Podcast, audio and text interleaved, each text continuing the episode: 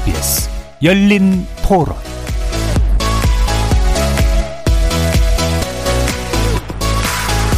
안녕하십니까. KBS 열린 토론 정준희입니다.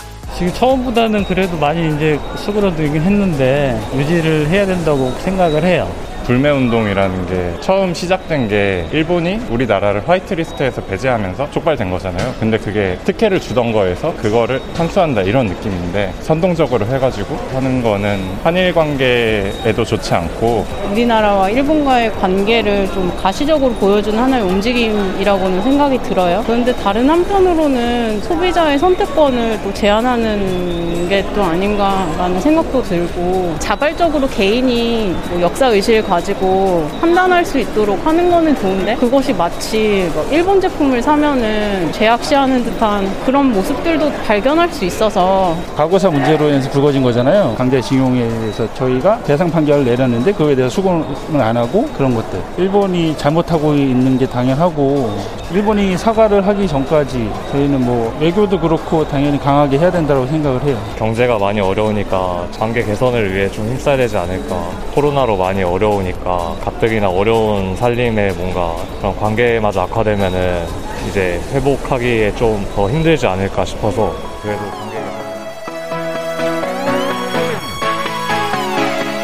거리에서 만나본 시민들의 목소리 어떻게 들으셨습니까?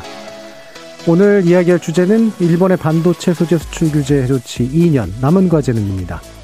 2019년 7월 일본이 갑자기 단행했던 수출 규제 조치 기억하십니까?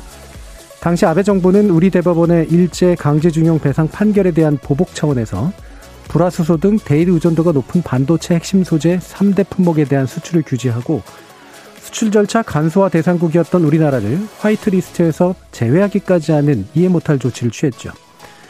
이로 인해 국내 관련 기업들의 비상이 걸리자 일본 제품 불매 운동이 국민적 차원으로 확산되는 등 그 파장이 상당했습니다. 그로부터 2년이 흐른 지금 경제를 볼모로 과거사 문제에서 유리한 고지를 차지하겠다는 일본 정부의 노림수가 오히려 자충수가 되었다는 분석이 지배적입니다. 우리 반도체 산업이 규제 품목을 국산화하는 데 성공하면서 주요 수입국을 잃은 일본 경제가 오히려 타격을 입었기 때문인데요. 수입 다변화와 국산화 전략을 통해 위기를 기회로 바꾼 우리 기업과 정부의 노력은 대견하지만 이것으로 문제가 끝난 것은 아니라는 게 전문가들의 의견이기도 합니다. 잠시 후에 세 분의 전문가와 함께 지난 2년간의 한일 무역 상황 살펴보고 우리 정부와 기업들이 취할 중장기 대책은 무엇일지 자세히 논의해 보도록 하겠습니다. KBS 열린 토론은 여러분이 주인공입니다. 문자로 참여하실 분은 9730으로 의견 남겨주십시오. 단문은 50원, 장문은 100원의 정보 이용료가 붙습니다. KBS 모바일 콩, 트위터 계정 KBS 오픈, 그리고 유튜브를 통해서도 무료로 참여하실 수 있습니다. 시민 논객 여러분의 뜨거운 참여 기다리겠습니다. KBS 열린 토론 지금부터 출발합니다. 살아 있습니다. 토론이 살아 있습니다. 살아있는 토론, KBS 열린 토론. 토론은 라디오가 진짜입니다. 진짜 토론, KBS 열린 토론.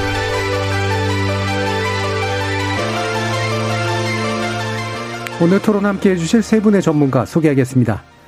먼저 일본 경제 전문가시죠. LG경제연구원 상근 자문위원이셨던 이지평 한국외대 특임교수 자리하셨습니다. 예, 안녕하십니까. 안녕하십니까. 자, 그리고 통산 전문가시죠. 어, 송기호 변호사 나오셨습니다. 네, 안녕하세요. 그 한일 관계 전문가이십니다. 진창수 세종연구소 일본연구센터장 함께 하셨습니다. 네, 안녕하십니까. 자, 벌써 2년이 흘렀습니다. 2019년 7월에 일본의 수출 규제 조치가 있었고, 어, 2년 이 흐른 지금 일본이 의도했던 결과가 나오지는 않은 거는 비교적 명확해 보이는데요. 그래서 어, 당시 일본 아베 정부의 결정 어, 제대로 된 게 아니었다라는 그런 평가도 국내에서 좀 나오고 있습니다. 아, 그 당시 뭐 시점을 좀 짚어보면서 어, 뭐 뒤에 뒤에 내리는 평가이긴 합니다만 세 분 어떻게 보고 계신지 이지평 교수님부터 말씀 한번 들어보겠습니다. 네. 아, 아베 내각이 반도체라는 예. 우리의 가장 중요한 어, 산업 중의 하나 를 공격함으로 인해서 어, 역사 문제에서 양보를 얻어내려고 했다. 아, 그러한 의도가 한국이 오히려 어, 국민적으로 뭉치면서 어, 부분 소재를 국산화하겠다. 이런 대책으로 나가서 어, 아베 정권으로서는 소기에 예. 에, 목적을 달성하지 못했다. 반면에 우리나라 입장에서 보면은 단초 우려했던 반도체나 디스플레이의 생산 차질은 없었다. 음. 그리고 초기에는 경제 성장률이 떨어질 것이다. 이런 이야기도 있었습니다만 오히려 어, 그러한 효과는 나타나지 않았고 반도체와 디스플레이 관련 부품뿐만 아니라 소부장, 예. 소재 부품, 소재 기계류를 어, 종합적으로 어, 100대 품목을 확 국산화하거나 어, 나중에는 그것을 좀 더 300개 이상의 품목으로 확대함으로 인해서 최근에 코로나로 인해서 사프라이 체인이 어려움이 진행되고 있습니다만은 그러한 부분을 미리 우리가 대비를 할 수 있었다. 예. 그러한 부분이 있습니다. 반면에 에, 일본 측에서 보면은 우리가 세계 품목뿐만 아니라 많은 품목에서 국산화 대책을 진행한 결과로 인해서 관련 산업의 에, 기업의 매출이 감소하는 예. 그러한 압력이 발생했고 이에 따라서 어, 일본 기업들이 수익의 악화를 그냥 나들 수 없기 때문에 오히려 한국에 투자하자 해서 한국으로 어, 기업을 유치하는 정책과 맞물리면서 한국에서 생산을 하는 예. 그러한 대책을 쓰면서 우리의 부분 소재 국산화 전략에 에, 근전적으로 작용한 어, 측면도 있습니다. 다만 이것이 시발에 불과하기 때문에 네. 극상화가 100대 품목에서 성과가 있었습니다마는 어, 그에 따라서 대일 의존도가 2년간에 31.4%에서 24.9%로 100대 품목에 관해서는 하락했습니다만 앞으로 그 생산 규모를 늘린다든지 음.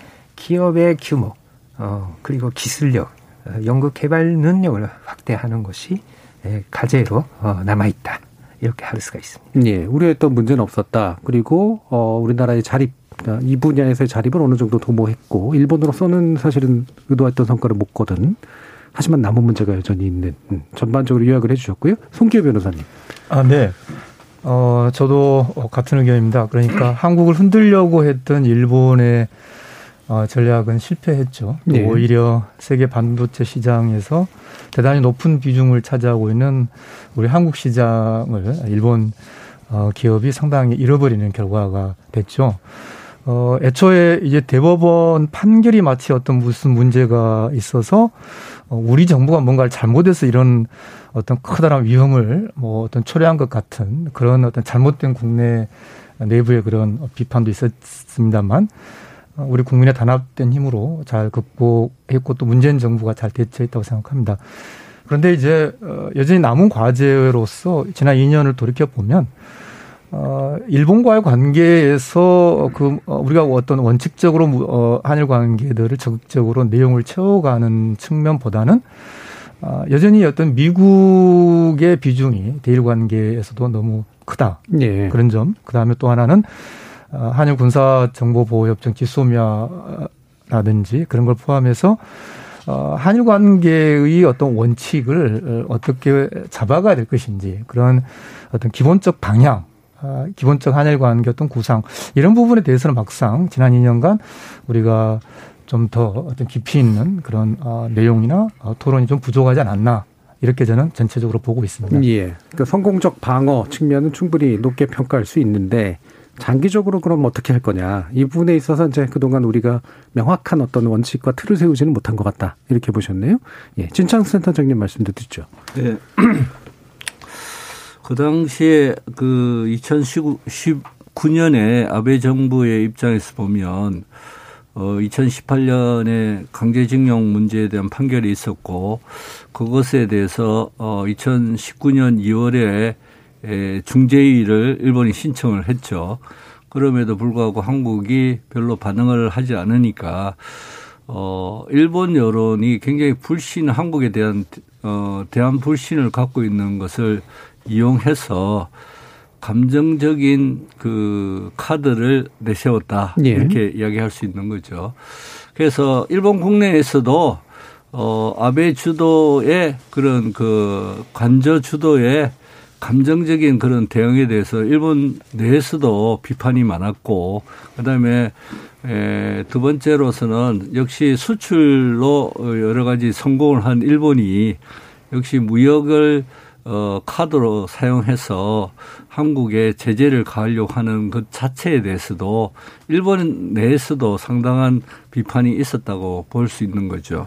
이제 현재 이제 지금 2년이 지난 지금의 시점에서 돌이켜 보면 역시 일본이 좀 더 이 감정적으로 충돌적인 그런 보복 카드를 내세움으로 인해서 예.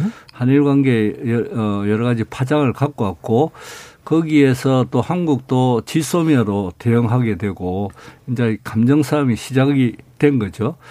그래서 그런 의미에서는 어 일본으로부터 촉발한 그런 여러 가지 갈등 상황에 대해서 한국이 잘 대처하고 있는지 예. 그리고 앞으로 어떤 형태로 아까 우리 말씀하셨다시피 한일 관계를 가져가야 되는지에 대해서는 좀 여러 가지 신중한 고려들이 필요하다 이렇게 생각이 듭니다. 예. 그 상당 부분 이제 감정적인 어떤 대응에 의해서 만들어진 증폭된 측면들에 대해서 주목을 해주셨는데 아, 우리가 흔히 이제 생각하듯이 일본은 대부분 냉정하고 한국이 감정적이다. 뭐 이런 식의 어떤 프레임 네. 같은 게 좀 있잖아요. 음. 근데 이제 일본의 감정적 대응은 사실 예전에 보이던 것과는 좀 다른 모습이었던 것도 그렇죠. 같고요. 네. 그 근본 원인은 뭐라고 판단하시나요? 그러니까 일본이 지금까지 다른 것은 일본은 원래 투트랙 정책을 네. 실시를 했죠. 그래서 박근혜 정부 시절에도 사실은 어 과거사 문제와 안보 문제, 경제 문제는 분리해야 된다는 게 네. 일본의 생각이었던 거죠. 그런데 어 아베 정부가 들어서면서 이게 완처력으로 바뀐 음. 거죠. 그러니까 과거사 문제 해결 없이는 안보 문제라든지 다른 문제에서도 대화를 하지 않는다. 네. 현재도 뭐 지속되고 있는 상황이라고 할 수 있는 거죠.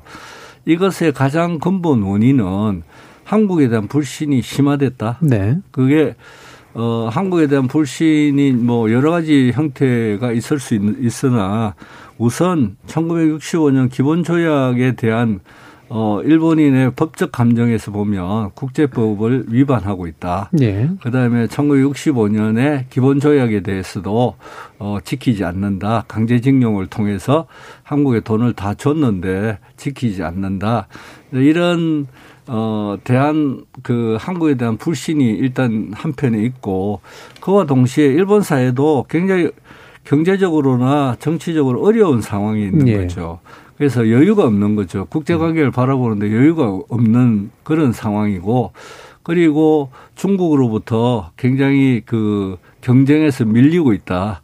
이런 여유가 없음과 초조함 그리고 예. 한국에 대한 불신 그리고 원래부터 한국에 갖고 있는 무시 음. 이런 것들이 함께 작용을 하고 있는 거죠. 그런데 아베 정부는 어 다른 정부와 다르게 이것을 적극적으로 활용을 하고 네네. 있었다 이렇게 음. 봐야 되겠죠. 예. 아베 정부는 역시 우파의 상징이기 때문에 어 민족주의 감정을 적극적으로 내세운 거죠. 예. 그런 의미에서 어 저변에 일본의 한국에 대한 불신이 깔려 있고 그게 점차적으로 높아지고 있는 상황에서 사실은 그 트리거 역할로 정치가 그 역할을 함으로 인해서 이전하고 다른 이전에는 일본은 좀 더 냉정한 형태로 가지고 있었는데 그리고 투트랙을 갖고 있었는데 아베 정부부터는 이게 바뀌면서 많은 사람들이 일본이 한국화하고 있다 이렇게 예, 예. 이야기하고 있는 거죠. 예, 예전과는 역전이 됐다. 예전 역전된 현상이 나타났다. 아니, 그 일본이 한국화라는 용어는 저는 좀 어, 마치 예. 안 좋은 방향으로 예. 상징을 한국화한다고 이제 일본 내부에서 예. 일본 뭐 내부에서 일본 내부에서 하는 이야기겠죠. 그렇죠. 근데 이제 저는 간단히 좀 덧붙인다면은 결국은 이제 박근혜 정부 위안부 합의를 통해서 일본은 자기 나름대로 이제 한일 관계가 아까 말씀하신 1965년 청구권 협정 그리고 자신들이 가장 어 어떤 전쟁 범죄로서 어 가장 어떤 최약점이었던 위안부 문제도 박근혜 정권 시기에 그런 이른바 불가역적 어, 최종적 합의를 통해서 예. 일단 자기들이 구상하는 그런 한일 관계 동아시아 질서 속에 한국을 자리 위치 고정시켰다라고 이제 생각을 했던 것 같아요. 근데 이제 어 우리 국민의 촛불 이 있었고 또 새로운 정부가 들어서면서 그만큼 우리가 어떤 한일 관계에서 더 이상 뭐라 그럴까요? 어, 한국의 자주성, 한국의 자율성이 굉장히 높게 고양된 측면이 저는 일본이 아까 말씀하신 대로 어, 일본 내부의 그런 어, 어떤 어, 반항 감정을 어, 활용시켜서 어떻게 보면 한국을 어, 단순히 이 반도체만 가지고 흔들려고 했던 게 아니라 다시 한국이 이렇게 어, 어 어떤 자율성으로 올라오는 한국을 누르려고 한 것이다. 그런 점이 있다고 저는 봅니다. 예. 그러니까 근본적으로는 뭐 많이 지적해 주셨듯이 일본이 가지고 있는 초조함 이라고 하는 게 이제 배경이 돼서 사실은 있는 감정적 제로를 이제 끌어다가 이제 탁 터트린 게 이제 아베 정부 인 셈이 됐는데요. 자, 그러다 보면은 또 경제인들 입장에선 속이 아마 탔을 거란 말이죠. 일본 내 기업들도 아까 어, 진창수 센터장님도 지적을 해주셨지만 일본 내 기업들이 상당히 좀 곤혹스러운 그런 상황이 또 일부 있었을 것 같은데요. 어떻게 어, 진단할 수 있을까요? 네, 사실 반도체와 디스플레이라는 게 한일 간에서 굉장히 중요하고 일본 기업의 입장이나 한국 기업의 입장, 그 한일의 협력에 굉장히 예. 세련된 지식화된 그러한 협력 관계이기 음.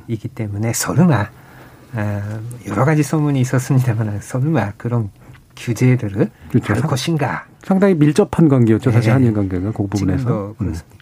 그런 이야기가 있었습니다만은 이제 앞에서 말씀하신 바와 같이 일본 국민들의 혐한 이라든지 예. 이제 반항 감정이 굉장히 컸기 때문에 고조된 시점이었고 그 시점에서는 2019년 7월 시점에서 보면은 굉장히 이제 그러한 상황 속에서 기업인들이 올바른 소리를 내기가 예. 굉장히 어려웠다.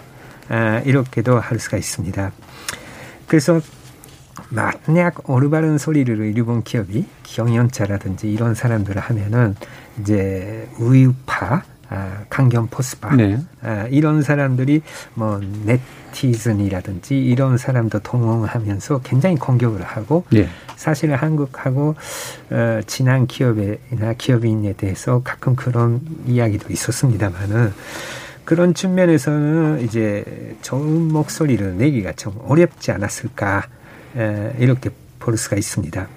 사실은 이제 일본 정부가 이런 정책을 한다고 했을 때 에, 실무진들이 일본 내부의 관료, 경제 산업성이라든지 외무부 네. 이런 사람들은 만약 그 이렇게 했을 때 일본 기업이 피해가 올 것이다라는 네. 거는 예상하고 있었다고 합니다.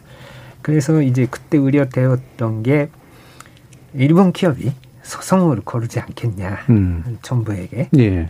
이런 부분까지 어, 우려를 했고 그것으로 이제 내각부 아베 축군에게 이야기했는데 그냥 그런 게 신경 쓰지 말고 하라 음. 이렇게 해서 밀어붙였다고 하는데 그러한 이제 비즈니스 파슨들은 이제 굉장히 우려를 했는데 이제 그러한 아베 정권 강경 포스파의 우파 포스파의 이제 세력하고 그것을 뒷받침하는 여론 예, 이 속에서 이제 간 강경한 정책이 네. 나왔다고 할 수가 있고 그래서 경단년에 크보다 사무총장은 2019년 7월 8일에 기자회견에서는 무슨 이야기 했냐 하니까 이번 처치는 일본 정부가 아, 적절하게 한 거다. 음. 아, 오히려 이렇게 좀 발언을 했었고요. 그래서 한국 정부에 대해서는 국제법에 기초를 해서 관계가 개선되기를 기대한다. 예. 이게 일본 정부를 대변하는 예. 코멘트를 낼 수밖에 없었다. 이렇게 보는데 다만 2019년 후반이 되면은 조금 이제 완화가 되고 음. 에, 우리의 불매 운동 이런 것도 하면서 일본 기업뿐만 아니라 각 지방자치단체들이 좀 손해를 보고 어려움을 겪었기 때문에 네. 약간의 여론의 반, 에, 반전도 좀 있었던 미묘한 변화도 있었다 이렇게 볼 수가 있는데 그래서 견제인 회의가 아, 매년 있었습니다만 한일이 에, 간에 그래서 그것이 2019년에 개최될 것인가 많이 우려는 했는데 결과적으로는 2019년 9월에는 한일 견제인 회의가 개최됐고 거기서 나오는 어, 코멘트를 보면은 콘돈 선명에서 발표됐는데 상당히 일본 기, 정부에게 도전적인 코멘트가 예. 되겠습니다만은 음. 한일 간의 신임을 확인한다. 이런 코멘트가 있었고 그리고 양극을 연결을 하는 가교로서 양극 경제계가 미래치한적인 원점에 서서 어, 해야 된다. 그리고 잠재적인 선전력과 보안 관계를 확대하는 대책으로 기업인들이 해야 되겠다. 예. 이렇게 코멘트를 하는 올바른 방향으로 했고 어, 그런 부분이 이제 아베 정권에 얼마나 들어간지는 모르겠습니다만 예. 어, 어, 기업인도 일본 경제인도 나름대로 노력을 하기 하고 있고 지금도 어, 그런 방향이 있다. 예. 그러니까 그 당시 이제 그 기업인들 입장에서는 사실 굉장히 불만이 있을 수밖에 없었지만 어쨌든 최소한 초기에는 이제 정부를 약간 옹호하다 정부의 눈치를 볼 수밖에 없었는데 지금 이제 약간 그게 균열돼 있는 이제 그런 음. 상태로 이제 보이는데요. 예. 진창수 센터장님. 그러니까 일본 그 기업들 중에서는 당연히 피해를 보는 기업이 있죠. 예. 그런데 이제 일본 한, 한국이 그때 당시에 불매 운동을 했었잖아요. 불매 운동의 효과가 일본에서 얼마만큼 있느냐에 대해서는 약간의 의문의 여지가 있어요. 예. 왜냐하면 어 관광에 대해서는 지방에서 한국인들이 많이 가는 곳은 상당히 피해를 받죠. 네, 지방 소도시들이요. 어, 네. 후쿠오카라든지 네. 그 큐슈에 있는 지역이라든지 네. 홋카이도에 있는 지역이라든지 이런 데는 피해를 봤는데 일본 전체로 보면 관광 수입은 늘었어요. 음. 사실은. 그러니까 지역에 있는 그 지역의 그 일본 일본 의 국민들은 상당히 피해를 본, 봤음에도 불구하고 전체적으로는 그렇게 그 타격이 없었다 이렇게 볼 수 있는 거죠. 그래서 어 경제 부분도 마찬가지라고 보, 보는 거죠. 그러니까 어 상당히 그 타격을 입는 기업들이 있었음에도 불구하고 그걸 무시를 하는 거예요. 일본 내에서는 예. 예. 왜냐하면 전체적인 측면에서 봤을 때는 그게 그 별로 의미 있는 숫자를 가지지 못했다라는 거죠. 그런 의미라는 것은 결과적으로 일본의 여론이 이 합리적인 생각을 갖고 있는 사람을 뒤엎을 수 있었다. 예. 왜냐하면 전체적인 수치에서는 그렇게 유의미한 그 숫자가 나오지 않기 때문에 이제 그런 것을 우리가 이 조금은 이해를 해야 된다 이렇게 생각합니다. 뭐 우리 입장에서 이제 뭐 불매 운동도 효과적인 것 같고 그다음에 네. 반도체 문제에서도 극복한 것 같지만 일본이 보기엔 이제 충분히 희생시킬 수 있는 소에 해당하는 거라 네. 대의 관점에서 보면 큰 문제는 없다고 이제. 판단한다는 말씀이시죠.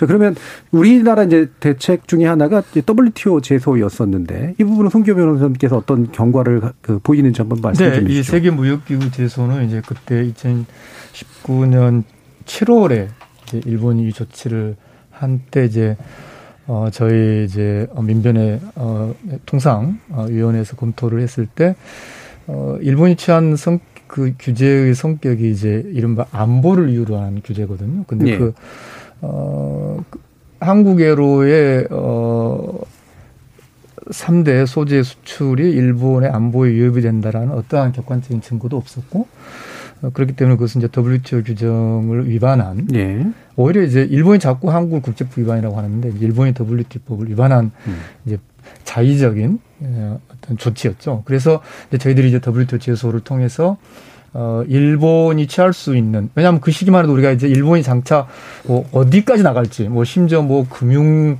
예. 제재 뭐 일본 돈이 빠져나간 아주 그냥 막뭐 여러 어떤 뜬소문 같은 이야기 또 많이 돌았거든요. 그래서 이제 그때 우리가 WTO 제소가 필요하다고 생각했던 게 이제 일본이 취할 수 있는 어떤 선택의 폭도를 최대한 좁혀놔야 된다고 생각을 했던 거죠.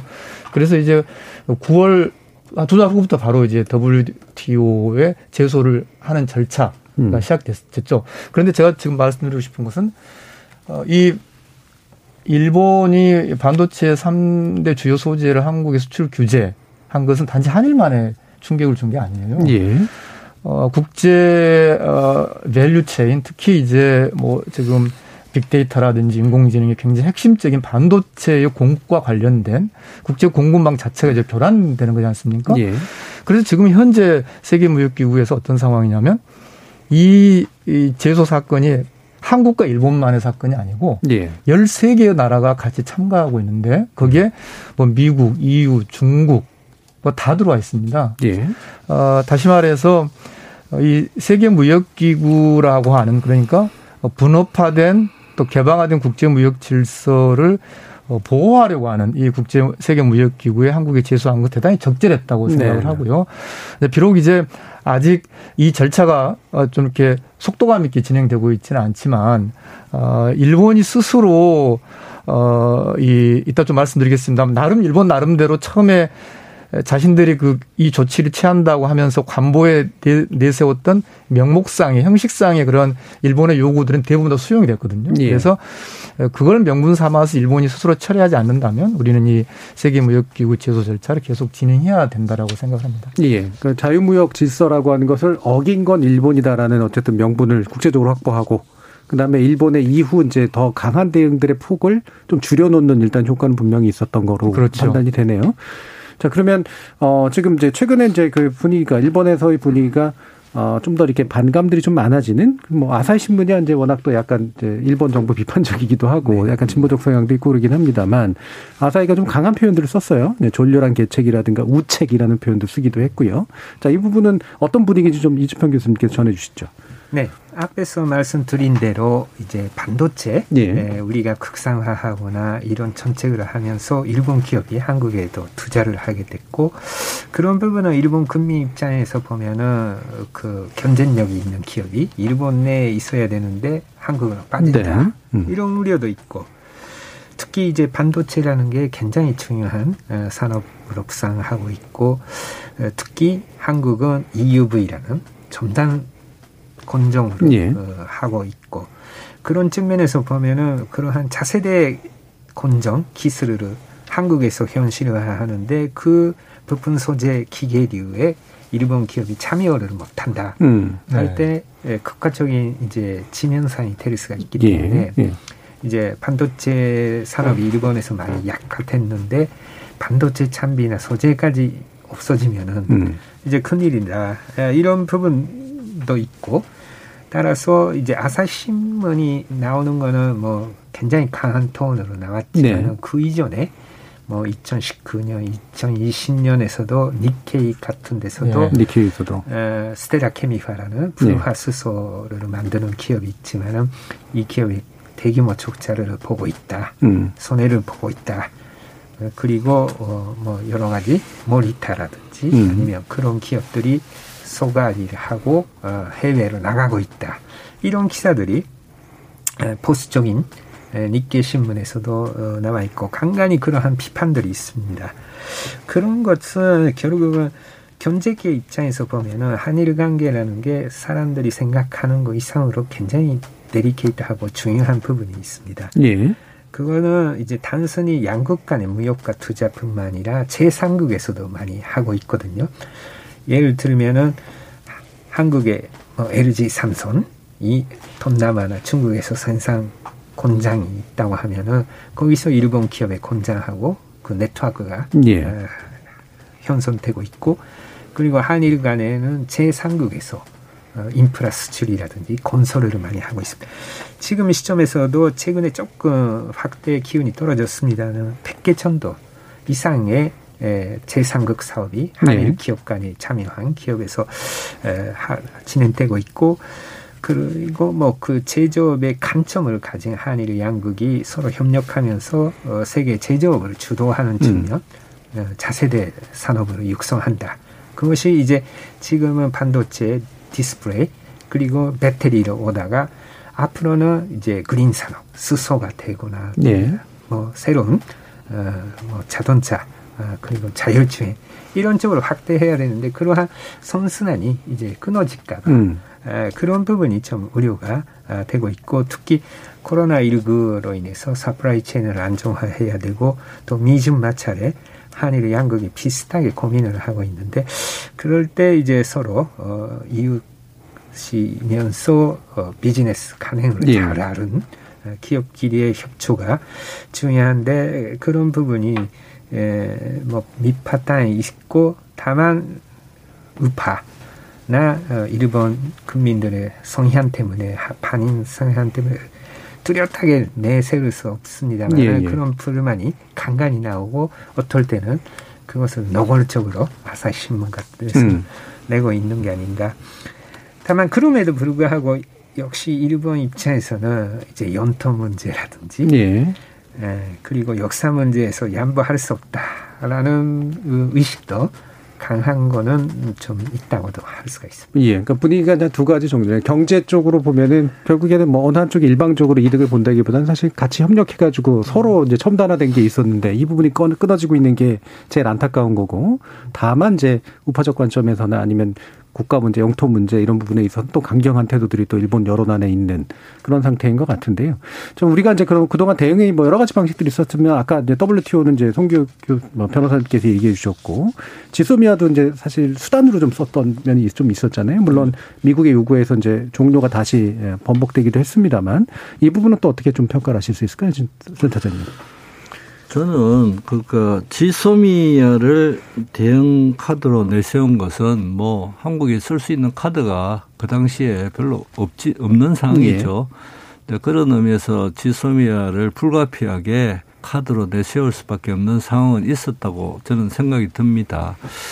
그럼에도 불구하고 지소미아로 예를 들어서 일본도 마찬가지고 한국도 마찬가지게 어, 한국에 대해서 수출 규제를 하면 한국이 굉장히 아파서 예. 그다음부터는 한국이 에, 굴복할 것이라는 그 아베의 가정이 있었던 거 아니겠어요? 음. 예. 근데 결국 그거는 실패를 했잖아요. 똑같이 어, 한국도 지소미를 하면 일본이 아파할 것이다라고 생각을 한 거 아니겠어요? 그러나 일본은 전혀 아파하지 않고 음. 오히려 그것에 가장 큰 이익을 갖고 있는 것이 미국이었다는 거죠. 예. 네, 그런 의미에서 사실은 어 한일 관계를 어 원칙에서 이야기를 한다면 과거사 문제는 과거사 문제를 풀어야 되고 그렇죠. 경제 문제는 경제로 아까 WTO에 제소를 해서 음. 어 국제 질서를 교란 그러니까 supply value chain을 교란시키는 거 아니에요, 일본이. 그런 문제에 대해서 적극적으로 대응을 하고 이런 방식들이 오히려 굉장히 어 국제사회에서는 상당히 이해를 가질 수 있는 방식이었다 이렇게 예. 생각이 드는 거죠. 그래서 예를 들어서 지소미아를 하고 하기 전에는 일본이 좀 지나치다 미국에서도 국제사회에서도 이게 경제 문제로 보복을 한다는 게 말이 되느냐. 이런 분위기가 굉장히 많았었죠. 미국에서도. 그러니까 7대, 우리가 뭐, 그러니까 그걸 비율로 얘기하면 우리 보통 그 우리가 알고 있는 전문가들은 그냥 7대 3 정도로 일본이 지나쳤다 이렇게 네. 생각을 했다는 거죠. 그런데 지소미아를 걸고 나오니까 역시 한국도 마찬가지지 않느냐. 그러니까 이게 경제 문제는 경제 문제를 풀고 과거사 문제를 풀어야 되는데 이걸 계속 번져가면서 복합 문제가 된 거죠. 물론 아까도 말씀하셨지만은 그 수출 규제에 명목이 일본이 안보 문제를 걸고 나오면서 예, 예. 시작을 했기 때문에 이게 촉발한 부분이 있, 있긴 하지만은 그러면서 분위기가 좀 바뀌어졌죠. 미국의 분위기는. 왜냐하면 미국은 우리하고 다르게 한미일 공조라는 것을 더욱더 중요시하고 그것의 가장 키는 일단 지소미아라고 생각을 하고 있는 거예요. 그런 의미에서 결과적으로 우리의 의지를 관철하기도 힘든 거 아니에요. 지금 결과는 그렇게 관찰하지 못한 거 아니에요. 우리도. 그러니까 이제 그런 의미에서는 앞으로 대일 정책은 어 투트랙으로 원칙을 정확하게 정해서 그래서 경제 문제에 있어서는 역시 경제 문제로 맞서야 되고 이런 원칙들이 있어야 국제사회에서 많이 공감을 얻을 수 있지 않느냐 예. 이렇게 생각이 듭니다. 예. 이 군사정보보호협정 지소미아 문제는 어, 지금 이제 어, 이게 현재도 진행 중인 과제이거든요. 예. 지금 어, 애초에 협정에 의하면 이제 어, 만기 90일 전에 이제 통보를 이제 어, 말하자면 연장하지 않겠다, 해제하겠다는 이제 통지를 하도록 되어 있는데 그러면 이제 어, 8월 24일이거든요. 올해도. 어, 그런데 이제 이게 우선 하나는 이 군사정보보호협정이 애초에 조약, 애초에 문서로 된 데는 90일 전 이제 통지 조항이 있는데, 어, 지금 공식적으로 설명되기로는 어, 언제든지 해지할 수 있다라고 지금 설명을 그렇게 하고 있어요. 그래서 먼저 국민에게 우리가 이 군사정보보호협정의 어떤 연장 문제, 그런 기본적인 어떤 정보를 좀 더 명확하게 공개할 필요가 있고요. 저는 개인적으로 이 경제 이 한일 수출 규제 문제와 관계없이 저는 군사정보보호협정은 저는 어, 폐기돼야 한다라고 예, 생각을 예. 합니다. 다만 이것이 이 한일 수출 규제와 어떤 하나의 어떤 전략으로서 연계시켜서가 아니라 어 과연 이 한일 사이의 어떤 아까 제가 말씀드린 대로 어, 바람직한 관계가 무엇이냐 우리가 어떤 한일 관계를 지향할 것이냐라고 할때 어, 일본과 이런 어떤 군사정보 보호 협정을 어, 공유하는 것이 과연 그것이 우리 국익에 맞는 것인가? 네. 그래서 이 군사정보 보호 협정 문제는 사실은 이 일본의 이 아베가 어떻게 하느냐 관계없이 우리가 좀 이 자체를 어, 좀 더, 어, 좀 깊게 독립해서 어떻게 계속 할지 말지를 예. 판단하고 그래서 아까 제가 처음에 지난 2년간 우리가 논의가 좀 부족했다는 점이 그 부분. 예, 알겠습니다. 이제 뭐 지소미아가 이제 오늘 논의의 핵심은 또 아니기 네. 때문에요. 네. 일단 어, 지소미아에 대해서 기본 입장이 조금 다르신 부분은 좀 있으시고요. 어, 다만 어, 뭐, 진창수 센터장님 지적해 주셨듯이 지소미가 우리가 의도한 만큼 효과를 내기는 좀 어려웠던 면, 현실적으로 이제 그랬던 면이 있고, 송기 변호사님 같은 한일 관계를 우리가 고민하는 데 있어서 한미일 이른바 이제 동맹이라는 그 축에서 일본과의 관계를 고민하는 부분이 지소미아까지 포함했을 때 과연 바람직하냐에 대한 또 근본적인 고민도 있으신 것 같아요. 다시 약간 또 이제 경제 문제로 다시 좀 돌아와서요. 어, 지금 이제 일부로서는 성과가 있었던 거고 결국 우리 이제 소재 부품 이제 장비 산업에서의 어느 정도 독자성도 확보한 측면들도 있지만 사실 또 대일 그 관계에서 일본 의존도 자체는 큼지막하게 변화는 하는 것 같은 격자 폭이 좀 커, 크고 있는 그런 상태 이 부분에 대한 좀 지적이 좀 필요할 것 같은데 일단 이지평 교수님 우리 네. 적자 규모는 여전히 좀 큰 거죠. 네. 2020년의 경우 보면은 대일 무역 적자가 아, 대일 수출에 네. 부진도 있어서 어, 208억 불 어, 정도로 어, 전년도 2019년에 191억 불에 비해서 확대됐고 네. 금년 상반기의 경우에도 대일 적자가 126억 불 어, 전년도에 비해서 30% 이상 어, 증가하고 있습니다. 이것은 이제 수입이 데일 수입이 좀 줄어들지 않는다라는 부분도 있습니다만은 데일 수출이 예, 더 예. 부진으로 보이고 음. 일본 경제가 경기가 떨어지니까 음. 그런 부분 어, 어쩔 수 없는 부분은 이제 일본의 성장률이 낮기 때문에 네네. 우리가 성장률이 높고 그만큼 수입 수요가 일본에 음. 별로 없고 또한 일본이 제조업이 자꾸 해외로 나가다 보니까 우리가 수출하는 공업 제품의 수요가 뭐 예. 반도체에 대한 수요도 과거 10년 동안 계속 좀 감소를 했고 음.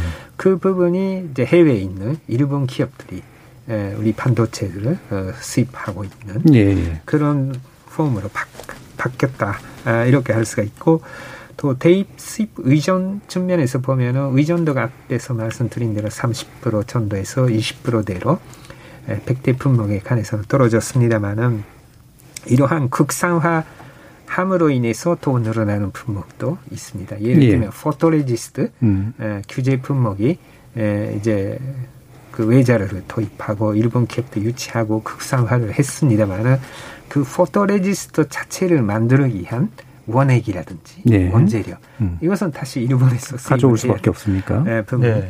그리고 이제 제조 장비 에, EUV 쪽에서는 물론 이제 핵심 장비는 어, 네덜란드의 네. 기업들이 하고 있습니다만 일본에서도 검사 장치라든지 이런 부분이 거의 100% 일본에서 만들고 있는 제품들도 있기 때문에 그러한 부분은 의존을 할 수밖에 없는 특히 장비 쪽은 이제 부품이나 소재가 종합적으로 경쟁력 갖춰야 네. 장비가 아, 되기 때문에 다만 이제 모든 것을 어, 이제 국산화할 필요가 있는가라는 음. 부분이 있습니다.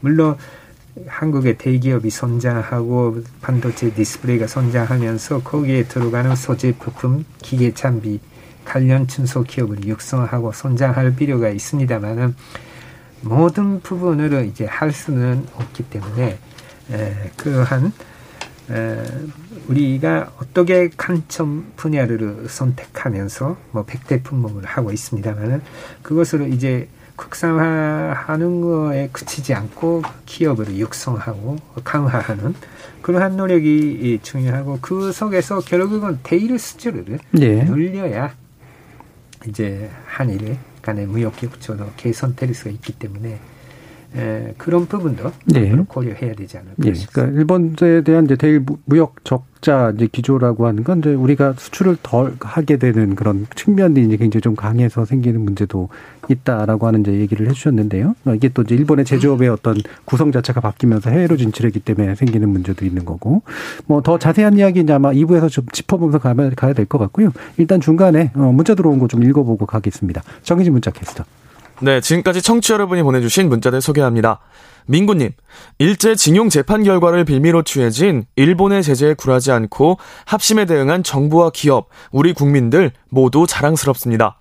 사나야님, 일본 수출 규제 조치 직후 반도체 산업뿐 아니라 나라 망한다면서 일본에 고개 숙여야 한다고 목소리 높이던 사람들, 지금 어떤 생각인지 궁금하네요. 아트센터님, 일본의 큰 오판이었다고 생각됩니다. 일본이 만만하게 보던 예전의 대한민국이 아니죠. 이미 선진국 반열에 올라선 군사 강국임을 일본도 인정해야 합니다. 4025님, 한일 관계가 앞으로 극적으로 좋아지리라 기대하면 안 됩니다. 우리가 일본을 이길 수 있는 장기 계획을 세워 대응해야 한다고 봅니다. 0013님, 아베 전 총리나 스가 총리나 과거 이토 히로부미나 도요토미 히데요시와 비슷한 사고방식의 소유자라고 생각됩니다. 이번 같은 치졸한 정책은 물론이고 독도가 일본 땅이라는 등의 망언을 되풀이하지 못하도록 우리나라 좀 더 국력을 길러야겠습니다. 이종진님, 기존 실적에 대한 평가도 중요하지만 대일 무역 적자 폭이 여전히 상당히 높다는 부분을 중요하게 여겨야 한다고 봅니다.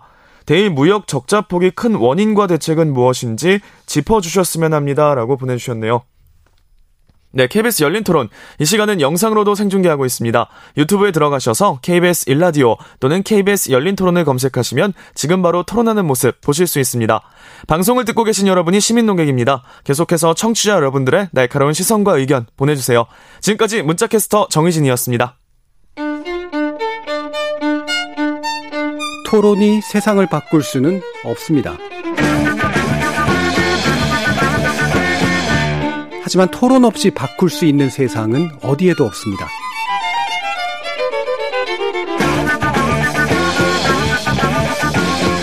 세상의 선한 변화를 갈망하는 당신. 정답이 아니라 질문의 힘을 믿는 당신. 우리 KBS 열린 토론에서 만납시다.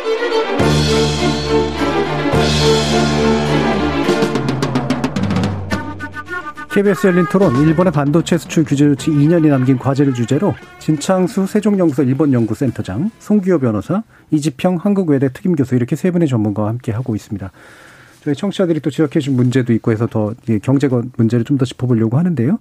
어, 아까 이제 이지평 교수님께서 얘기는 좀 해주셨지만, 그러니까 일부에서 우리가 이제 국산화에 성공한 사례, 그래서 의존도가 낮아진 사례는 있고, 동시에 여전히 장비라든가 이런 부분에서는 의존도를 극복하지 못하는 사례도 있고 해서 이 부분 좀 구체적으로 송교 교수님 말씀이죠. 아, 예. 저는 이 역사 문제에 있어서는 우리가 어떤 기본적 인권과 역사적 진실이라고 하는 어, 그런 원칙에 타협해서는 안 된다. 그런 점에서 박근혜 정부의 어, 2015년 12월 28일 위안부 합의를 굉장히 비판했습니다. 네. 그러나 저는 경제에서는 음. 좀더 균형된 접근이 필요하다고 봅니다. 무슨 말씀이냐면 어, 대일 무역 적자가 늘어나고 특히 장비를 예를 들자면은 이 수출 규제 일본의 무역 보복이 있기 전 2018년을 기준으로 비교를 해보면 어 20%가 오히려 장비 수입이 늘었어요. 예. 근데 이게 이것을 단지 뭐 일본의 무역 의존도를 극복하지 못하고 있다라고만 접근할 것이 아니라 음. 이, 이 주, 주, 주대, 주된 그 장비 우리 수요가 반도체 장비거든요. 예. 그러니까 어, 우리 산업의 필요에 의해서 반도체 투자를 지금 아주 크게 늘리고 있지 않습니까? 전 국가적으로. 거기에 필요한 일본에서의 어떤 기계 장비를 우리가 가지고 들어오는 것이죠. 그러니까 한국과 일본 사이의 경제 관계가 어, 아까 이제 우리가 그 선진국 그러니까 어 유엔 무역개발회의 웅크타드가 우리나라를 선진국으로 분류했지 않습니까? 예. 1964년에 유엔이 그 기구를 설치하고 나서 최초로 있는 굉장히 중대한 어떤 저는 세계사적 의미도 있다고 생각합니다. 그런데 우리가 선진국이 되는 그 과정에서 한일 사이의 분업 관계가 일정한 네. 역할을 한 것도 저는 예. 어, 인정해야 한다고 생각하거든요. 그러니까 어, 우리가 어, 일본 한국과 일본 사이의 교역의 특성이 어떤 소비자라든지 그런 게 아니라 어, 일본이 한국에 수출하는 수출의 90%가 산업재이거든요. 네. 그러니까 우리 산업에 필요한 부분이니까 가져오는 것이죠. 다만 우리가 이 한일 지금 이 일본의 무역 보복에서의 우리의 대응에서는 중요하게 생각해야 될 것이 전에는 너무 당연하게 생각했던 것이죠. 음. 마치 일본에서 당연히 뭐 다변화할 필요가 없다라고 그렇게 생각을 일본에서 당연히 들어올 것이다. 다변화라는 것을 아예 염두에 두지 않았죠. 그런데 말이죠. 지금 단순히 일본에 대한 무역 의존도를 높이느냐 낮느냐 문제 이전에 저는 어, 그 전에 그럼 왜 그렇게 일, 마치 일본에서 당연히 중대한 핵심 소재가 아무 문제 없이 계속 공급될 것으로 그렇게 생각을 했느냐. 예. 결국은 그것은 어, 대, 우리 국내 대기업들이 핵심적인 소재 부품 장비에 대해서 우리 국내 생산, 국내 어떤 중소기업에게 전혀 심적 그 제품들을 테스트할 아예 기회조차 주지 예. 않았거든요. 예. 그런 점에서 어, 한일 경제 관계에서 우리가 균형적으로 접근을 하되 어, 특히 어, 핵심 소재 부품 장비에 대해서 대기업이 우리 중소기업과의 어떤 그런 어, 조화로운 그런 생태계를 조성해 나가는 것. 예. 그, 그것과 같이 가야 한다고 생각합니다. 음, 일본과 합리적 경제 관계는 계속해서 가져가되 다만 이제 그것 때문에 사실 숨겨져 있었던 이제 국내 또 기업과의 어떤 다변화된 관계들은 이제는 좀 더 많이 고민을 해야 될 때다라는 말씀이신데 이제 일본 같은 경우에는 사실 경제 문제에 있어서는 자기들이 아무리 좀 잘못했다 한 측면이 있다고 하더라도 아까도 말씀하신 그 묻고 갈 수 있을 정도의 어떤 건 된다라고 보기 때문에 여전히 강경 기조잖아요. 네. 앞으로도 또 당분간 좀 유지될 거라고 보시는 거죠. 어, 그러니까 이게 그 수출 규제만 가지고 뭐 한일 관계를 이야기할 수가 없듯이 예.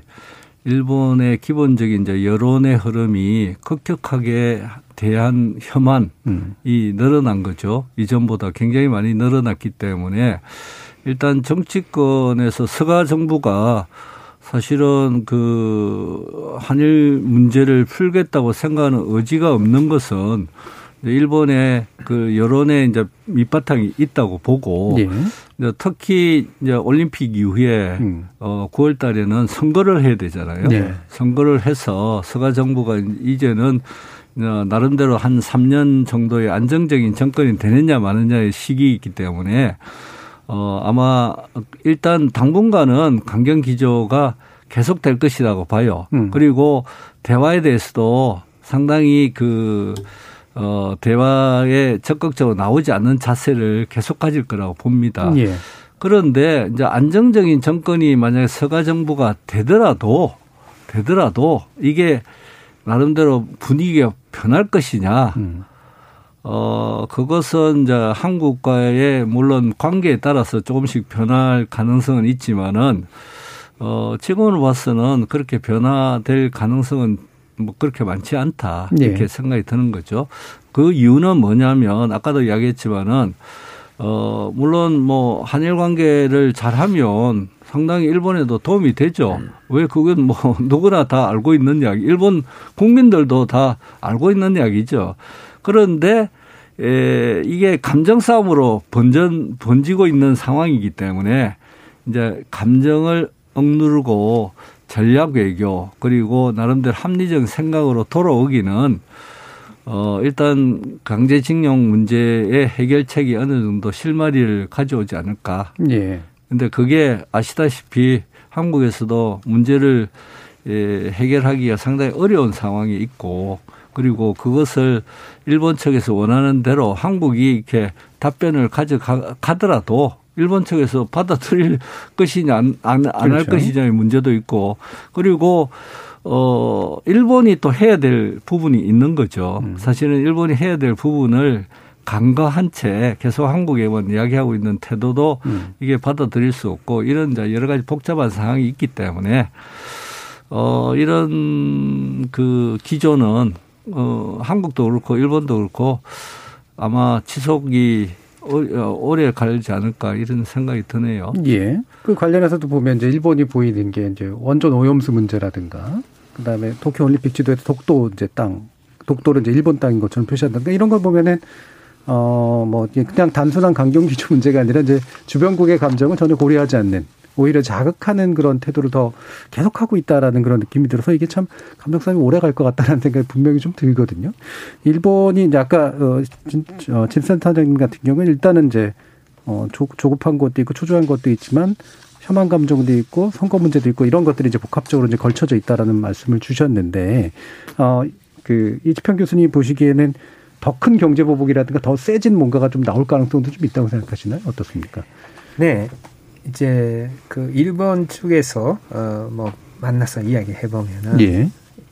지난번에 경제 제재 제재라기보다 보복 음. 어, 뭐 규제는 이제 원래가 한국에 타격을 주기보다는 이제 겁을 주는 겁주는 수준 예, 수준에서 이제 멈췄다. 예. 어, 불화수소의 수입이 음. 상대로 좀더 좀 중단되고 우리도 우려를 했습니다만은 나중에는 호가가 나왔고 어, 생산 어, 차질도 없었고 그런데 만약 이제 일본 기업에 에, 지금 압류된 자산 음.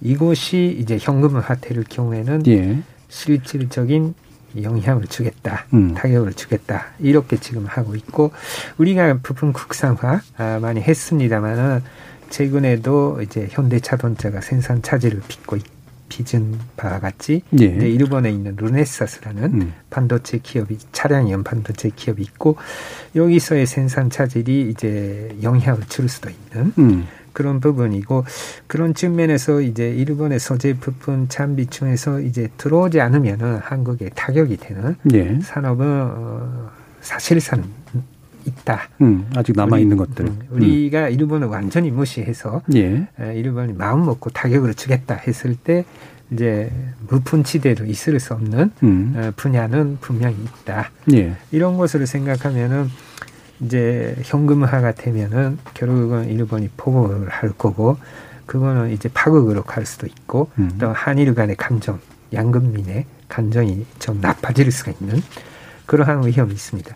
물론 이제 그 현금화가 기껏해야 한 50억 네. 원 정도이기 때문에 이번처럼 예, 반도체 산업이 천억 달러를 넘는 수출 규모인데 50억 하고 천억 달러 이게 예. 좀 균형이 맞지 않기 때문에 음. 일본 정부가 어떤 보복 조치 규모로 할 것인지는 모르겠습니다만은 분명히 이제 타격을 줄 수 있는 부분은 좀 생각하고 음. 있지 않을까. 분명히 이제 칼은 쥐고 있는 칼들이 있고 그다음에 네. 그게 아마도 이제 이런 이제 현금화 조치라든가 이런 것하고 이제 연계돼서 나올 것이다. 예. 이제 아까 제가 말씀드린 대로 이제 2019년 당시를 돌이켜 보면 이제 막 당장 뭐 한국 경기가 큰일 날 것처럼 예. 뭐, 뭐, 뭐 일본 돈이 빠져나갈 것이다. 뭐 아예 한국 어, 공장이 못 돌아갈 수도 있다. 그런 이야기 있었죠. 어, 지금 아까 현금화 아, 그러니까 민사소송에서 이제 승소한 원고가 이제 패소한 피고가 판결문을 이행하지 않을 때 부득이제 그 재산을 이제 압류하는 지극히 어 세계 어떤 보편적인 사법 절차란 예. 말이죠. 다만 피고가 일본 기업인 것이죠. 근데 반대로 일본이 원고이고 한국 기업이 피고인 경우도 있거든요. 다시 말해서 그런 어느 나라에 어느 나라든지 당연히 어 그 집행 예정되어 있는 어떤 판결의 집행을 가지고 일본이 어 아까 말씀하신 대로 정말로 한국에게 큰 충격을 줄 정도라는 것은 한국과 일본의 위상을 볼 때 세계 어 흔히 말하는 global value chain에 굉장히 큰 영향을 줄 것입니다. 예. 어 저는 판결의 집행을 가지고 일본이 어, 그렇게 한다는 것은 합리적인 어떤 어, 예상 바깥에 있다고 생각합니다. 그럴 가능성은 저는 없다고 생각합니다. 다만 어, 실제로 지금 이제 강제징용 그 환과 절차를 보면은 결국은 일본 정부가 실제로 송달 절차에 협력하지 않으면서 상당히 장기간 시간이 걸리고 있고 어, 또 강제징용 그 피해자분들이 원하는 것은 어떤 진실한 사과, 어, 그리고 배상이거든요. 그것은, 어, 다른 방법으로도 가능하거든요. 물론, 최종적으로 일본이 책임을 져야 되지만, 어, 그 피해자들이 어, 언제까지 이렇게 오랜 기간 동안 소송을 통해서 네. 그런 배상을 받아야만 하는가. 어, 저는 좀 더 적극적으로 어, 우리 국가가 아, 우리 국민의 기본권 보호 차원에서 할 일을 저는 해야 한다고 생각합니다. 그런 네. 점에서 그 폭발력이라는 게 저는 어, 그렇게 크지도 않을 뿐만 아니라 그 폭발력을 약화시킬 수 있는 여러 대안들이 있다고 생각하기 때문에 어, 저는 어, 강제징용과 위안부와 같은 어떤 어, 역사, 기본적 인권의 문제에 대해서는 우리가 원칙을 어, 견지하는 것이 훨씬 더 중요하다라고 예. 생각합니다. 그것이 또 장기적으로 더 바람직한 한일과 관계 그리고 아시아 질서에도 이바지하지 않을까 그런 생각을 하고 예. 있습니다. 그러니까 그 일본이 앞으로 현금화 조치를 했을 때 어떤 보복 조치를 할 것이냐에 대해서는 저는 이렇게 생각해요. 처음에는 굉장히 그, 어, 그러니까 아까 말씀 그 규모에 맞게 그러니까 그 현금화 조치에 맞게 어느 정도 적은 규모로 뭐 일본 내에 한국 기업의 자산을 압류한다든지 네. 뭐 이런 형태로 아주 어 작은 규모로 시작할 거라고 생각이 들어요. 그러니까 왜 그러냐면 아베 정권 시절에 수출 규제라는 것은 일본 국민들한테도 교훈을 줬다고 봐요. 이게 어 한국과의 관계를 어, 그러니까 한국 국민을 무시하는 거죠, 사실은. 음. 그 내면에 깔려 있는 것이 그 아사히 신문에서도 지적을 했다시피 어, 결과적으로 한국은 아직도 우리의 발밑에 있다라는 생각이 있고 그런 의미에서 뭐 경고 조치를 주던 뭐 일본 그 정부가 이야기했다시피 보복 조치는 아니다고 하더라도 그게 이제 기본 선상에 깔려 있었던 거죠. 그런데 실제 실제적으로 이제 전 경, 경제적인 전쟁을 시작하다 보니까 상당히 그 일본도 피해를 입는다는 것을 알게 됐기 때문에 어, 대규모의 그런 보복 조치라는 이런 것은 처음에는 하지 않을 거라고 봐요. 음. 그러니까 자제를 하고 나름대로 외교전이 이제 시작되는데 문제는 외교전이 시작됐을 때 얼마만큼 정당성을 가지면서 어, 상대방하고 교섭을 할 수 있느냐에 네. 있는 거죠. 그런 의미에서는 어, 아까 말씀, 우리 그 변호사님 말씀하셨다시피 강제징용 문제에 대해서는 한국도 어, 뭐 피해자 구제의 원칙에 따라서 한국도 해야 될 거를 좀 더 적극적으로 해야 된다. 예. 그래야만이 어, 사실은 좀 더 그 한국의 입장에 있어서의 정당성도 가질 수 있고 그리고 피해자 중심주의라고 이야기하고 있지만은 실제적으로 피해자에 대한 구제 조치에 대해서는 어, 실제로 잘 이루어지지 않는 부분이 있다는 거죠. 예. 그런 부분에 한국이 어, 노력을 하고 그리고 어, 교섭을 하는데도 굉장히 지금은 피상적으로 하고 있다고 이렇게 음. 생각이 들어요. 사실은 구체적인 안건을 두고 어, 한일이 교섭을 한 적이 별로 없어요. 왜냐하면 강제징용 문제에 대해서도 일본은 해법을 가져오라고만 이야기했지 뭘 어떤 식으로 할 것이냐 한 번도 이야기해 본 적이 없죠. 네. 그런데 한국도 마찬가지예요. 한국도 그 해법을 가져오라 보니까 가져가기가 어렵잖아요. 그러다 보니까 실제적으로 국내적인 그 피해자분들하고 만나서 그것을 어떤 식으로 문제를 풀 것이냐에 대한 진지한 고민이 고민이 예, 예. 적었다. 라고 음. 생각이 드는 거죠. 음. 이런 것들이 앞으로는 좀 더, 어, 좀 정부가 생각해야 될 부분 아닌가. 예. 이런 생각이 듭니다. 예, 송기 변호사님. 아, 네, 어, 이게 법이 모든 문제를 다 해결해 주지는 않는다고 생각합니다. 예. 그러나 예. 이제 진창수 박사님 좋은 의견 중에 하나 제가 좀 다른 의견을 드린다면, 어, 그 액수에 맞 쉽게 어떤 비례적으로 일본의 한국 내 기업에 대한 자산을 압류할 수도 있을 것이다라고 말씀하셨는데 어 물론 뭐 세상이 다 어떤 어 법치로 다 가는 것이 아니겠죠. 그러나 어 그것은 지금 일본 법으로 불가능합니다. 그러니까 무슨 말씀이냐면 단지 한국에서 강제징용에 승소한 원고가 그 사건에 패소한 피고 기업의 재산을 압류했다고 해서 어느 특정 한국 기업의 일본 재산을 압류할 수 있다라는 그것 또한 일본 법도 존재하지 않거든요. 만약 일본이 그런 특별법을 만든다면 결국은 이제는 어, 한국의 불화수라든지 뭐 반도체 소재를 수출하는 기업들의 약간의 경제적인 타격을 주는 정도 그쳤던 일본이 일본 스스로 이제 자신의 법치를 허무는 것이죠.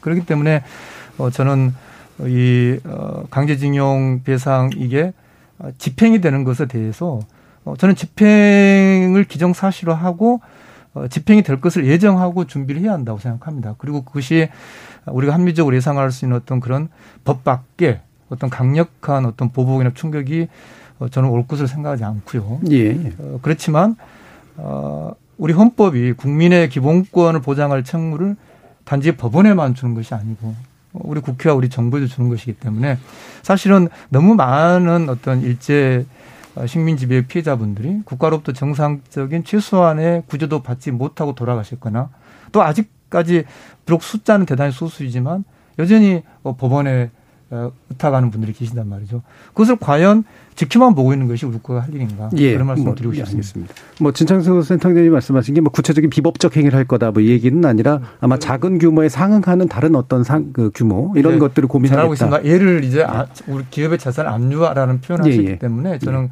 그것은 일본 법, 법상 어, 일본이 그런 예, 특별한 그거 뭐 짧게 네, 얼끔 언급하셔도 아마 충분히 알아들으실 수 네네. 있을 것 같고요. 이지평 교수님께 다시 좀 여쭈면 지금 아 우리나라가 이제 나름대로 정부가 이제 했던 그 정책들 가운데 소부장 산업 이제 그 육성 정책이라든가 뭐 으뜸 기업 이제 선정이라든가 어 그다음에 허브 이제 건설이라든가 이런 식으로 좀 대응들을 좀 하고 있는데 이게 이제 다 커버는 안 되겠지만 어느 정도 전망은 좀 괜찮으리라고 보시는지요? 평가 좀 해주시죠.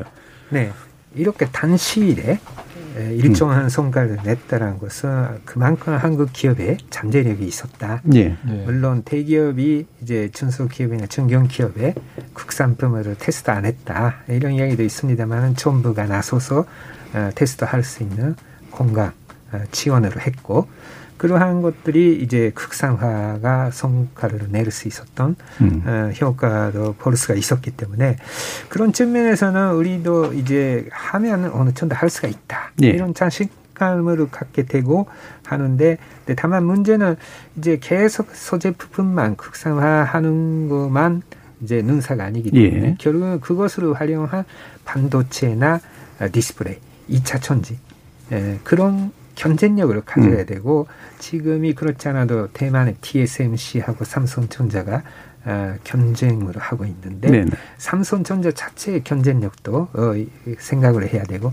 그런 측면에서 어, 한국 정부가 반도체 클러스터를 음. 하고 대기업하고 중소기업이 같이 상생하면서 경쟁력을 음. 확보할 수 있는 여기에는 물론 외국 기업도 포함시키면서 어, 연구 어, 기능도 강화하는 이런 쪽으로 뭐 반도체뿐만 아니라 좀 있으면 정부가 나서겠다고 합니다만은 2차 전지라든지 아니면은 이제 탄소, 예. 어, 소재, 에, 그리고 디스플레이 이런 분야에서 확대하고 어, 이제 상생과 아, innovation의 메커니즘. 결국은 우리가 일본을 극복하기 어려운 부분은 하나를 국산화하면은 거기에 필요한 부품 소재도 있고 또 next 차세대 제품이 그렇죠. 다시 근데 최근에도 EUV의 장비가 들어온다고 하지만은 그러한 차세대 제품에 대한 개발력이 있어야 이제 의존도를 낮출 수가 있기 때문에 예, 예. 그런 부분 현재 있는 제품만 국산화하는 게 아니라 미래의 제품을 개발할 수 있는 능력이 중요하지 않을까 싶습니다. 음. 그리고 마무리 발언 전에 진상센터장님께 짧게만 올림픽이 좀 계기는 될 거라고 보세요. 일본은 계속 약간 약간 바람을 넣고 있는 것 같긴 한데 문 대통령 올 거라든가 이런 식으로 어떻게 네. 보시나요? 근데 올림픽이 계기가 됐으면 좋죠. 사실은 예. 한일 간에 음. 좀 이렇게 대화의 국면이 만들어지고 이러면 좋겠는데 현재 상황은 일본의 코가 석자기 때문에 그러니까요. 음. 올림픽에 대해서는 이벤트를 통해서 한일 관계가 좀 더 대화의 국면으로 가기는 어렵다 네네. 이렇게 생각이 듭니다. 그리고 앞으로는 이 대화의 국면을 이어가는 방법에 대해서 좀 논의를 해야 될 것 같아요. 왜냐하면 일본이 주- 주장하는 바하고 한국이 어, 생각하는 바가 서로 엇나가고 있는 지금의 현실에서 어, 정부 관계자 중에서 담당자들은 좀 더, 어, 솔직한 대화와 그리고, 어, 해법에 대한 논의를 아까 얘기한 프렘 B를 포함해서 네. 현금화 조치를 하고 난 이후의 상황에 대해서도 논의를 하는 것이 지금 필요한 시점이다. 이렇게 생각이 듭니다. 예. 자, 그럼 이제 마무리 발언 1분씩 들어야 될 것 같은데요. 성규 변호사님 어떤 조언 해 주실 수 있을까요? 네, 우리를 흔들려고 했던 일본의 그런 음. 공격 그런 것에 대해서 이제 우리 국민의 단합된 힘으로 저는 이겨냈다고 생각합니다. 그렇지만 그 목표가 한일 경제 분업 관계를 우리가 끊어내리는 것 자체가 목표가 아니고 어, 더 대등하고 어떤 평화지향적인 어, 한일 관계를 만들어 나가는 것 그것이 어 우리의 어떤 궁극적인 과제라고 생각을 합니다. 그 점에서 어 우리 국민이 어 한일 관계 어떻게 해야 되는지 어, 거기에 대해서 좀 더 좀 더 정확한 정보 그리고 좀 더 충분한 어떤 합리적인 의견 그런 토론 그런 것에 그런 부분에까지 좀 정부가 더 음. 적극적으로 역할을 해야 된다라고 생각합니다. 음, 예, 알겠습니다. 이주평 교수님도 마무리 네, 들어보죠. 저 입장에서는 파극이 될수 있는 예. 위험한 부분은 좀 제거해야 되지 않냐. 어떻게 일본이 나올 수 있는 불확실성이 있기 때문에 음. 그것이 만약 그 좀 대불이 된다면은 한일 간에 이제 돌이킬 수 없는 지면타가 될 수가 있고 우리도 어느 정도 성장하고 어, 소득 수준도 높아졌기 때문에 우리 스스로가 해결할 수 있는 능력이 음. 있고 충분히 그것을 해야 되지 않을까. 그리고 결국은 그 서로 양극이 협력하는 수준이 좀 아직 좀 더 확대할 수 있는 잠재력과 힘이 있기 때문에 그것을 하면은 이제 한일 관계를 전체 문제로 선산시킬 때에 이제 경제적인 피해에 대한 국민들의 인식이 음. 확실히 돼야 되지 않을까. 음. 그러기 위해서 조금 더 한일 간의 경제 협력에 이제 적극적으로 나설 필요가 있는 시점이라고 할 수가 있습니다. 예. 그러면서 갈등 관계에 대해서는 정치, 영토 문제 이런 거랑 경제는 음. 별도로 하는 two track을 어, 고정화시키는 노력이 예, 예. 예 제도화돼야 되지 예. 않을까 싶습니다. 국민도 그렇고 당국도 그렇고 예, 진창수 센터장님. 그러니까 수출 규제 조치가 이제 2년 지났는데 한일 관계 여전히 어렵잖아요. 예.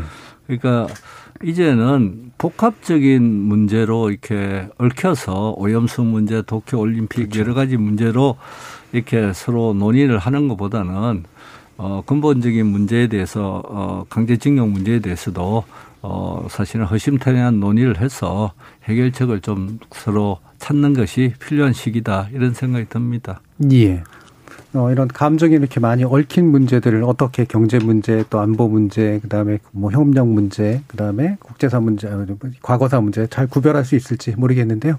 앞으로 좀 더 기대해 보도록 하겠습니다. 자, KBS 열린 토론 오늘 논의는 그럼 이것으로 모두 마무리하겠습니다. 오늘 토론 함께 해주신 이지평 한국외대 특임 교수 그리고 송기호 변호사 그리고 진창수 세종연구소 일본연구센터장 세 분 모두 감사합니다. 수고하셨습니다. 네, 수고하셨습니다. 수고하셨습니다.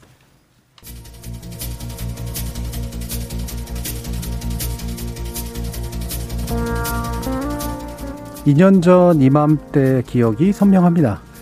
일본은 전략물자 수출 관리라는 명분으로 반도체 규제를 실시했다지만 과거사 문제를 경제 영역에 끌어들인 다소간 비열한 행위였다는 건 그들 자신의 이후 발언과 행보를 통해서도 비교적 명확히 드러났습니다.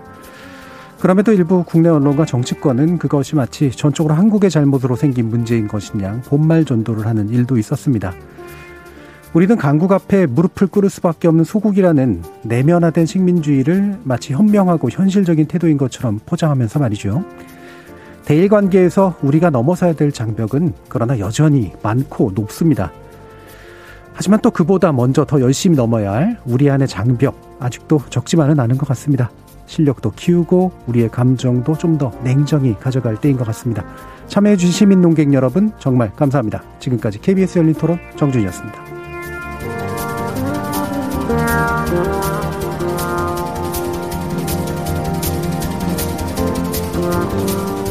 Yeah.